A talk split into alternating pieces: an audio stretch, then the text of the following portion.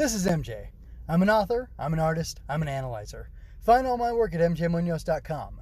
Visit the podcast page for show notes and links. Remember to like, share, and comment to help me grow.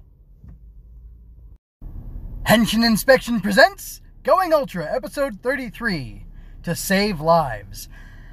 I'm analyzing Ultraman Z episode 20 To Care and What Lies Beyond. It originally aired November 14, 2020. The writer is Yuji Kobayashi. The director is Maya, no, Masayoshi Takesue. There we go. What was ultra bad this episode? Bako seemed like a jerk with all his reticence to be around Ruri, his daughter, at first. That was really weird, especially with how things went at the end. What was ultra cool this episode? The dance sequence was a barrel of laughs, and I enjoyed all their stall tactics. Uh, Beta Smash is way more powerful than either of the mecha, uh, and that's a fun detail to see. I really loved him trouncing uh, M1. That was, well, like I said, it was cool to see. The ultra good thing this episode was uh, the making the idea of making the serum to revert M1. Uh, it was really nice, especially in light of how broody the show's been lately.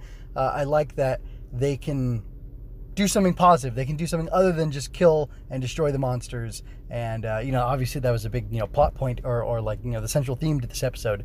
Um, and it's just it's nice to see. I like it. So uh, the ultra deep thing in this episode was that uh, the the quote, the line, uh, the idea that we're fighting to save lives. Uh, that being the focus of the, of uh, the episode, this episode, uh, it feels like it's also kind of the theme of this series or the point of the series, and or I'm sorry, the season of Ultraman Z and maybe Ultraman as a whole. I don't know. Um, it's it's good and sweet, and uh, I I really dig it. So. Uh, I've got an ultra question for you. Did Bako's behavior throw you off?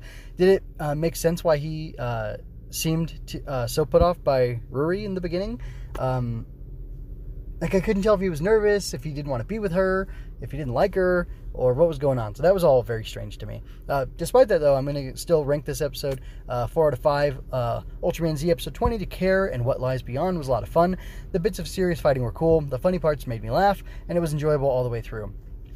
The focus being to save lives is so good, like I said earlier, and it warms me to see it dealt with, especially because it would have been uh, it would have been way easier to just kill M1, uh, but they took a higher, harder route, and I like that. That's you know that's kind of easier, or that's not easier. That's the heroic thing to do is to do the more difficult thing that costs you more, um, because it would be easier just to destroy and kill and uh, you know, wipe everybody out and then you're the only one left. But, you know, is that just? Obviously, it's not.